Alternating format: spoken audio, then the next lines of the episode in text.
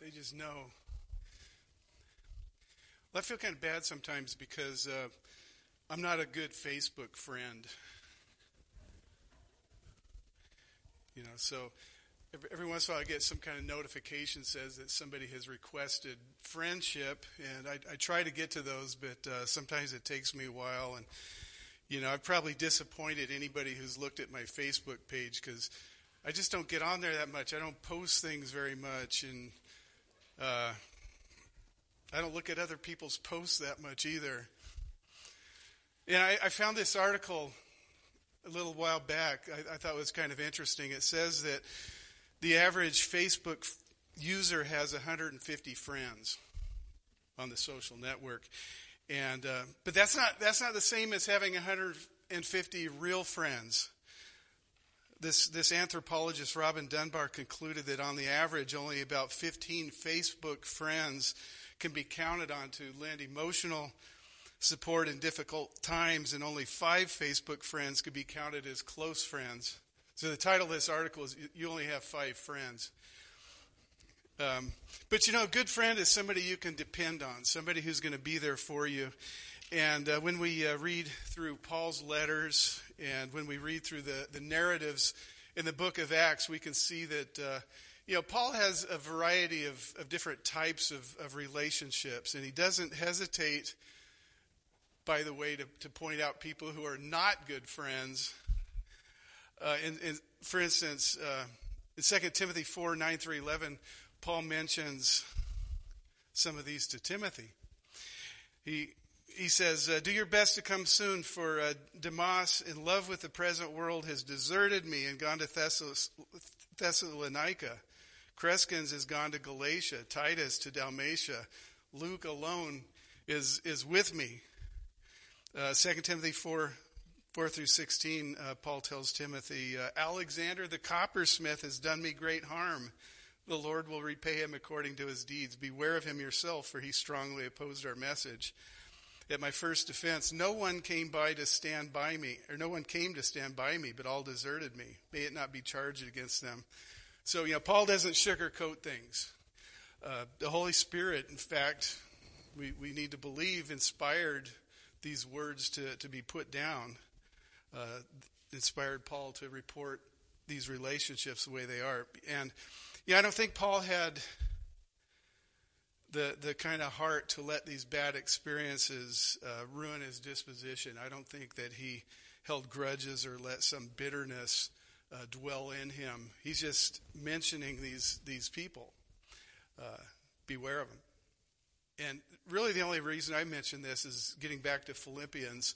Paul is mentioning now at the end of chapter 2 a couple men who stand in sharp contrast with, with people like Alexander the uh, coppersmith. Uh, and these two men are uh, Timothy and Epaphroditus. Epaphroditus. And um, this is kind of a. I don't want. I don't want to exactly say strange, but it almost seems out of place. This this this uh, section of, of, verses where it's at at the end of, of chapter two. You know, Paul's just gone through some pretty serious, pretty lofty theology about Christ. He's been telling us how to live the Christian life. And then all of a sudden he he breaks out of that and says, "Oh, and I've got these these plans. I'm you know, I'm going to do this stuff with Timothy and Epaphroditus." And uh, some commentators say that Paul probably intended this to be the end of the letter, because this is the kind of thing Paul usually does at the end of a letter. But then when he was through with that, it's like, oh yeah, there's more I want to talk about. So he kept going on. You know, Paul didn't have a word processor; he couldn't insert and and things. Well, anyway, let's read with me, starting in verse 19 of chapter two of Philippians. Philippians 2:19. I hope in the Lord Jesus to send Timothy to you soon, that I too may be cheered by news of you. For I have no one like him who will be genuinely concerned with your welfare. For they all seek their own interests, not those of Jesus Christ. But you know Timothy's proven worth, how uh, as a son with a father he served me in the gospel. I hope therefore to send him just as soon as I see how it will go with me. And I trust in the Lord that I shortly myself may or will come also. I have thought it necessary to send you Epaphroditus, my brother and fellow worker and fellow soldier, and, and your messenger and minister to my need. For he has been longing for you all, and has been distressed because you heard he was ill. Indeed, he was ill, near death, but God had mercy on him, and not only on him, but on me also, lest I should have sorrow upon sorrow. I am the more eager to send him, therefore, that you may rejoice at sending him again, and that I may be less anxious. So receive him in the Lord with all joy and honor such men, for he nearly died for the work of Christ, risking his life to complete what was lacking in your service for me. Um, Lord, I pray that you would uh, open our hearts to your word as we as we examine it, Lord. Uh, speak to us in a way that only you can speak to us, Lord. Teach us what we need to know. In Jesus' name. So, you know, this section really doesn't have any direct teaching, so to speak. It, it really doesn't give us, uh, you know, the same kind of theology that the verses leading up to this do it doesn't really have any imperatives, any commands, you know, do this, do that, don't do this. Uh, you know, Paul has been telling us about Christ, how to live the Christian life. And, you know, what, what I see in this, in this section is Paul's just giving us a couple of examples. These guys are friends. These guys are examples on how to live the life that we've been talking about. You know, these are men who looked not to their own interests, but the interest of others. These are, these are men who are walking in a manner worthy of the gospel, like Paul talked about earlier in this chapter. Let's look at these two men. These are Paul's friends, they're, they're his ministry partners. And, you know, in, in Paul's description of these guys, we'll see how we can put God's word into practical terms. So this this is practical theology here. We'll we'll look at these two men. First, uh, let's look at Timothy. Now remember, Timothy was born of a, a man who was Greek, a Gentile, and his mom was was Jewish. Was his mom was later converted to uh, Christianity. His mother and his grandmother had been very uh, influential in his life as he grew up. He, he, grew up in a, a, godly home. He learned about Jesus, he learned about faith in God. In 2 Timothy 1 5, Paul says to Timothy, I'm reminded of your severe faith, sincere faith. It probably was severe too. Your sincere faith, a, a faith that dwelt first in your grandmother Lois and your mother Eunice, and I am now sure dwells in you as well. So, you know, by the way, this really speaks to the need for us as parents and, and grandparents to, uh, you know, bring up our, our children and ga- grandchildren in a way that is uh, Christ honoring, uh, a way that uh, shows a sincere faith, that shows a, a genuine relationship with the Lord. You know, our, our instruction, our example for our kids and grandkids just cannot ever be overemphasized. And I know there are many parents and grandparents right here in this room today who are working very hard to do just that. And I, I want you to be encouraged by this. I know that God honors that. God honors your, your work and your faithfulness. Uh, Timothy was, it says, well spoken of by the, by the brothers. You know, so a good reputation was, was something that Paul uh, held in high value. And he had uh, Timothy, Timothy accompany him Paul had been, become kind of a spiritual father or, or a mentor to Timothy, and he'd uh, you know, taken him on as a partner in the ministry. They had a really long and meaningful relationship doing this. Uh, it spanned about 20 years. And of course, Paul and excuse me, Paul and Timothy were together when Paul wrote this letter to the Philippians. So let's look at three character character traits that uh, Paul uses to describe Timothy. You know, first he says, uh, "I hope to send, I hope in the Lord Jesus to send Timothy to you soon, so that I may be cheered by news of you. For I have no one like him who will genuinely be concerned for your welfare." Remember, uh, Paul had started this chapter with, with this imperative. He says, Complete my joy by being of the same mind, having the same love, being in full accord and of one mind. And so here we, we see him saying, Here's Timothy, here's, here's somebody who does this. He models this, this unity. He you know, this, this is what I was talking about. He has such great love for you. He's, he's concerned for your well-being. You know, this isn't a, a fake love. It's, it's sincere. It, it doesn't pretend it, you know, it's, it's the real thing. And he says, there's no one else I can say this about. You know, I, I, I told you to complete my joy and, and love and unity. And here's Timothy. He does just that. This is what Timothy does. And, you know, no, my joy will even be more full once I send him to you. So Paul sees Timothy as a, a unifying influence. You know, he's, he's a person who is very genuine. His love is, is sincere. His concern is for others.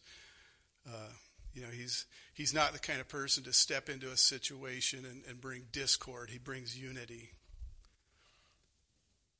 Paul says there's no one like him, no one else like him. Who all, he says they all seek their own interests, not those of Jesus Christ. So he's drawing a, drawing a contrast between Timothy and, and the other people that he knows. Uh, secondly, Paul describes Timothy as someone who uh, demonstrates humility. Paul had said earlier, uh, do nothing from selfish ambition or conceit, but in humility count others more significant than yourselves. Let each of you look not to his own interests, but also to the interests of others. And remember, I mentioned uh, in a previous sermon when we went through that, uh, you know, there is no unity without humility. Humility is a prerequisite for unity in the, in the church. You know, and Paul himself exudes this, or excuse me, Timothy himself exudes this this humility uh, doesn't put himself first, doesn't put his own concerns first. He's concerned with the interests of others, he's concerned with the interests of, of Jesus Christ. He, Paul, remember at the uh, very first this letter, he described himself and Timothy as what? Slaves of Christ, bondservants. Uh, they, they were totally under God's control. There, there was no question about their total submission to, to their master, the Lord Jesus Christ. Well, Paul finally speaks of Timothy's faithfulness. He, he was reliable. He had uh, shown his, his mettle in the, uh, the service of the cross. Uh, he says in verse 22 but you know Timothy's proven worth, how as, a son with a father he served with me in the gospel. I hope therefore to send him just as soon as I see how it will go with me, and I trust the Lord that, that shortly I myself will come also. So Timothy has Timothy has withstood the test. He's he, he's worked along Paul, alongside Paul. He's he's endured suffering. He's gone through uh, good times with Paul. He's, he's gone through tough times with, with Paul. Uh, he's become valuable to Paul. Paul. Paul says he's like a, he's like a son to me. You know, and I trust that um, Paul is being very sincere. You know, he, Timothy has been, you know, sort of an apprentice at first, and he's, you know, worked up through the concerns and the hardships and everything, he's, he's earned his wings. So Timothy served with Paul side by side, serving God in the work of the gospel, uh, spreading the, the good news, planting churches, helping to strengthen churches that had already been planted And, uh, you know, this is Paul's passion. And he shares his passion with, with Timothy. Uh, Timothy's been part of that work. And, and Paul says, therefore, I want to send him to you. That's significant because he knows that, you know, if he cannot go to Philippi himself, he can send Timothy and it's going to have the same effect. It's just as if he is going there himself to accomplish what he would do if, if he was there. So just like going himself. And we see Paul saying the same thing in uh, uh, to the Corinthian church in 1 Corinthians 4.16. Listen to this. He says, I urge you then be imitators of me. That is why I sent you Timothy, my beloved and faithful child in the Lord, to remind you of my ways in Christ as I teach them everywhere in every church. You know, Paul, Paul considers Timothy to be a very reliable witness, you know, not only to, to Christ himself, but to uh, Paul's teaching, to Paul's personal example. You know, contrast Timothy with uh, John Mark. I think most of us are familiar with, with that story that uh, in, in Acts 13, John Mark kind of bailed on, on Paul while they were in the middle of a uh, missionary trip. Acts 13 13 says, Paul and his companions set sail from Paphos, came to Perga in Pamphylia. A lot of P's there. And John left them and returned to Jerusalem. And then later on in Acts 15, we see that, you know, Paul hasn't gotten over this. He, he does not consider John Mark to be a reliable person. He has a debate with Barnabas, who is John. Did I say John Paul? John Mark. Um, Acts 15 37 to 38. Barnabas wanted to take with them John, called Mark. Paul thought it would be best not to take with them one who had withdrawn from them in Pamphylia and had not gone with them to the work. And so this disagreement was, was so sharp between Paul and Barnabas that they actually uh, parted ways. Barnabas took John Mark. Timothy went his own way with, uh, uh, with Timothy. He took Timothy on in uh, Acts 16.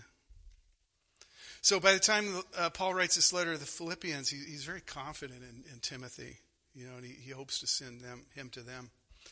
Uh, just as an aside, this doesn't really fit in with the outline, but uh, you know we need to point this out that um, there's there's something interesting and important about how Paul says he's going to do this. He says, "I hope in the Lord to send Timothy." Uh, in 23 and 24, he says, I, I hope therefore to send him as soon as I see how it goes with me. And I trust in the Lord that shortly I myself will come also. You see what he's saying here? He's saying that really I can I can make my plans, but it's it's up to the Lord. He's saying that um, he's not really certain about his plans. He thinks he knows what he wants to do, but he's putting his plans in the Lord's hand.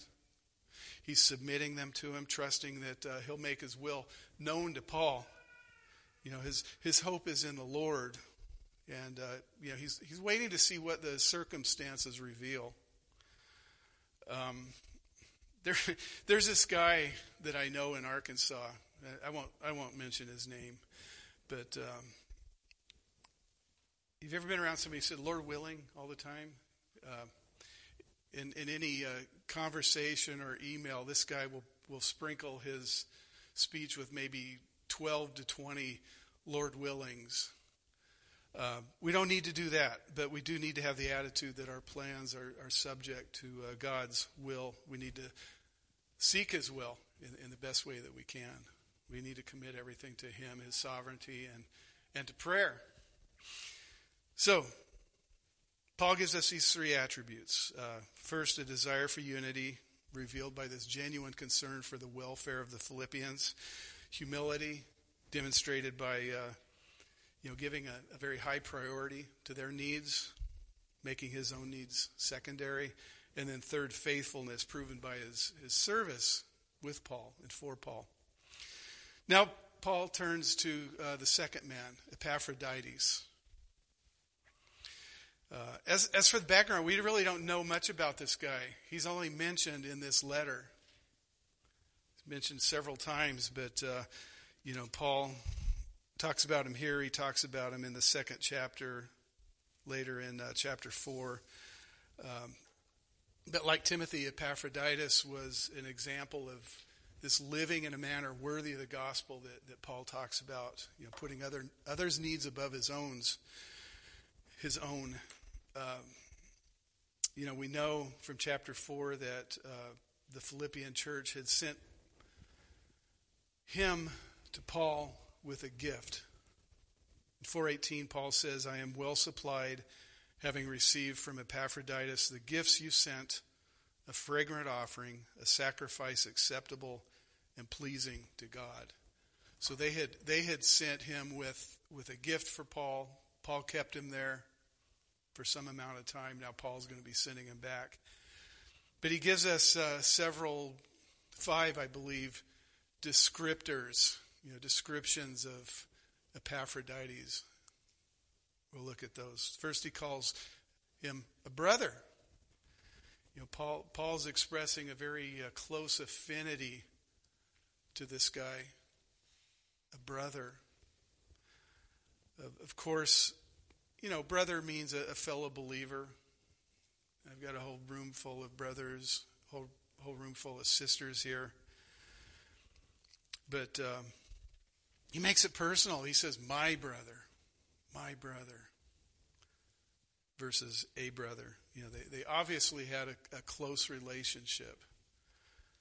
Paul next calls him a fellow worker. Uh, not only do they do they share a kinship in Christ, they share the same work. They work side by side, and uh, you know they're they're in accord in the work of the gospel. Now, the word in the original language means a helper, like, like an assistant. Paul, Epaphroditus is, is valuable to Paul in his work. He, he's made Paul's load lighter He's, he's enhanced Paul's ministry. Uh, you know how it is when you're, when you're working alone? That can be nice. That can be fun. But sometimes you just need an extra hand. You know, here, hold this while I do this. You know, that's kind of the picture that you see here. He's, he's an assistant. He's very valuable. You know, sometimes two people can get three times as much work done as, as one. Uh, when I was when I was much younger, I helped my dad build a couple houses. The first one when I was 12 or 13. The second when I was 19. And I, suppose probably the 19 year old me was a lot more helpful than the uh, 12 or 13 year old me. But in, in both cases, building these houses with my dad, you know, we, we formed a special bond, which uh, my other brothers who didn't help never benefited from that. You know, even even now after all these years, you know, there's there's just something there. You know, my dad and I got to know each other, working together better than my dad did with with my other brothers. You know, we we already had a father son relationship, uh, you know, a familial bond, but being being a, a fellow worker just added an, an extra dimension to our, our relationship. And that's the kind of thing that Paul is saying here. You know, he's not just a brother, he's a fellow worker. And so, you know, we see Paul just kind of building, showing this relationship in layers. You know, he's, he's a brother, he's a fellow worker. Next, he, de, he uh, describes Epaphroditus as a, a fellow soldier. You know, they, they've battled together, they've, they've they have this commonality that, that goes much deeper than just a brother or a worker. You know, they, they've endured hardships, they've endured attacks, they've suffered together, and, and through Jesus Christ together, they've, they've prevailed. Uh, there, was, there was a mini series, uh, I think it must have been about 20 years ago, and I'm sure a lot of people in here have seen it Band of Brothers. Uh, I really enjoyed that because it, you know, it, it in, in many episodes, I, I, don't know how many there were, it seemed like quite a few, went on for a long time. But it, it followed these guys uh, during World War II. It, it, started with them doing uh, their training together in uh, Camp Toccoa, Georgia. And, you know, followed their unit through uh, airborne landings uh, in Normandy, Operation Market Garden, the Siege of Bastogne. Um, you know, and on through different things throughout the war, through the war's end. Um, I really enjoyed that. It, it really showed these relationships just getting deeper and deeper as, as you went along. You know, some of the some of the guys died. Some of them were were injured and, and sent home. Uh, Chris doesn't tend to like war movies, but I recall she she enjoyed this one too as well. So you know, Paul. This is the kind of thing Paul's talking about. He calls Epaphroditus a, a fellow soldier. You know, so much that he he has that brother worker soldier bond. Next, Paul uses uh, the, the descriptor messenger messenger for Epaphroditus. Uh, the word here is uh, apostolos. This is the same word that is translated apostle. It's the same word that's used to describe uh, the, the 12. Uh, but we could think of it as like a little a apostle versus a, a big A apostle. You know, he was not one that the foundation of the church was built upon, or, or he, he wasn't one the church was built with. The foundation of the cornerstone is Christ. Uh, this word is used for uh, several New Testament people who were not part of the uh, uh office of, of, of apostle. Uh, we've got Barnabas, Andronicus, Junia, even even Jesus Christ had that word as a descriptor, apostle. He was a messenger from God. So, Epaphroditus was a messenger, first sent from the uh, church at Philippi to Paul, and now he's sending him back as, as a messenger. And, and finally, Paul calls him a minister. And the, the word here means a, a servant, an aid, and an assistant. You know, he's served Paul's needs uh, primarily by bringing this, this gift from the, the church in Philippi. And Paul expects to send him back with joy, he says. And he wants to know that he wants them to know. He wants to make sure that they're very well aware of his uh, sacrificial service. You know, he was he was ill almost to death, he says. Then he urges them to give him honor for his service, saying that he, he risked his very life for them. You know, what, what they weren't able to do for Paul, Epaphroditus was. And uh, Paul says, honor him and honor people like him. So that brings up a good point. We need to honor and show appreciation for the, the workers among us. And, and there are a lot as, as I look around here. You know, I'd, I'd like to recognize the faithfulness of those here who, who work in our church. Uh, you know, that the, the people in the sound booth, the people that operate the, the slides when I have them, uh, you know, people who, who set up for worship service and, and clean the building and, uh, you know, the, the elders and, and the deacons who uh, provide us with uh, leadership, the, the worship team who give us music to draw us into worshiping our Lord. Uh, what else? People who work with our finances, people who provide us uh, safety and security, people who host groups in their homes, people who show hospitality, people who send cards and make phone calls, and you know, there's a lot of stuff going on. the the people who built this this facility, uh, what an amazing thing you guys did. You know, those who teach and mentor, and those who serve in terms of their, their time and their talent and, and their treasure. And I know I'm leaving dozens of people out probably, uh, people who do hundreds of other things. We need to honor them, and I honor you. I recognize you. I'm thankful for you. So, our friendships far surpass the superficial type of friendship that we find on, on social media. You know, we can we can be real with each other. We can be genuine.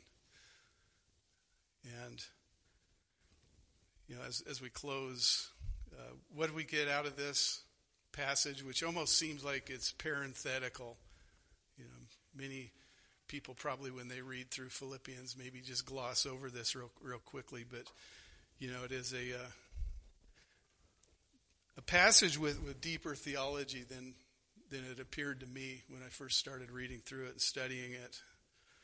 You know, maybe we can just get a glimpse of the kind of friendships that are uh, possible for us as, as fellow Christians, uh, working together, battling together, partnering in the gospel. Paul is just publicly acknowledging these these two. Two thousand years later, we're reading about them. Uh, they've been memorialized in, in Scripture. That's pretty amazing. People have been reading about them for a long time. And so, you know, most importantly, these are these are men who truly are of the same mind that is ours in Christ, as Paul mentioned earlier in this chapter. They they demonstrate the spirit of, of unity, humility. They subordinate their concerns to their to those of their brothers and sisters and, and Christ. They, they serve with self sacrifice. Uh, they, their relationships with Paul are amazing. Uh, mutual support, mutual encouragement. They are, they are truly friends in, in the Lord. And, uh, you know, it would do some good for us to look at our relationships in the church and ask ourselves, you know, do we, do we have that kind of genuine friendship with our brothers and sisters? You know, how, how can we serve each other? How can, how can we build the kind of relationships that, that we have here demonstrated before us in the example of, of these two men? You know, how can we, how can we set aside our, our personal agendas and, and serve God in ways which uh, are pleasing to Him? In which we put others above ourselves. You know, how can we show sincere honor towards one another? Let's pray. Um, Father, I thank you for your word. I thank you for giving us a, a, window in the, into the lives of these, these two men who Paul talks about.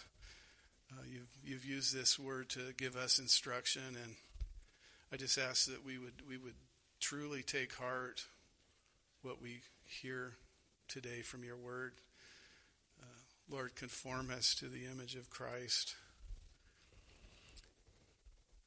Help us, Lord, to, to build these sort of relationships with each other.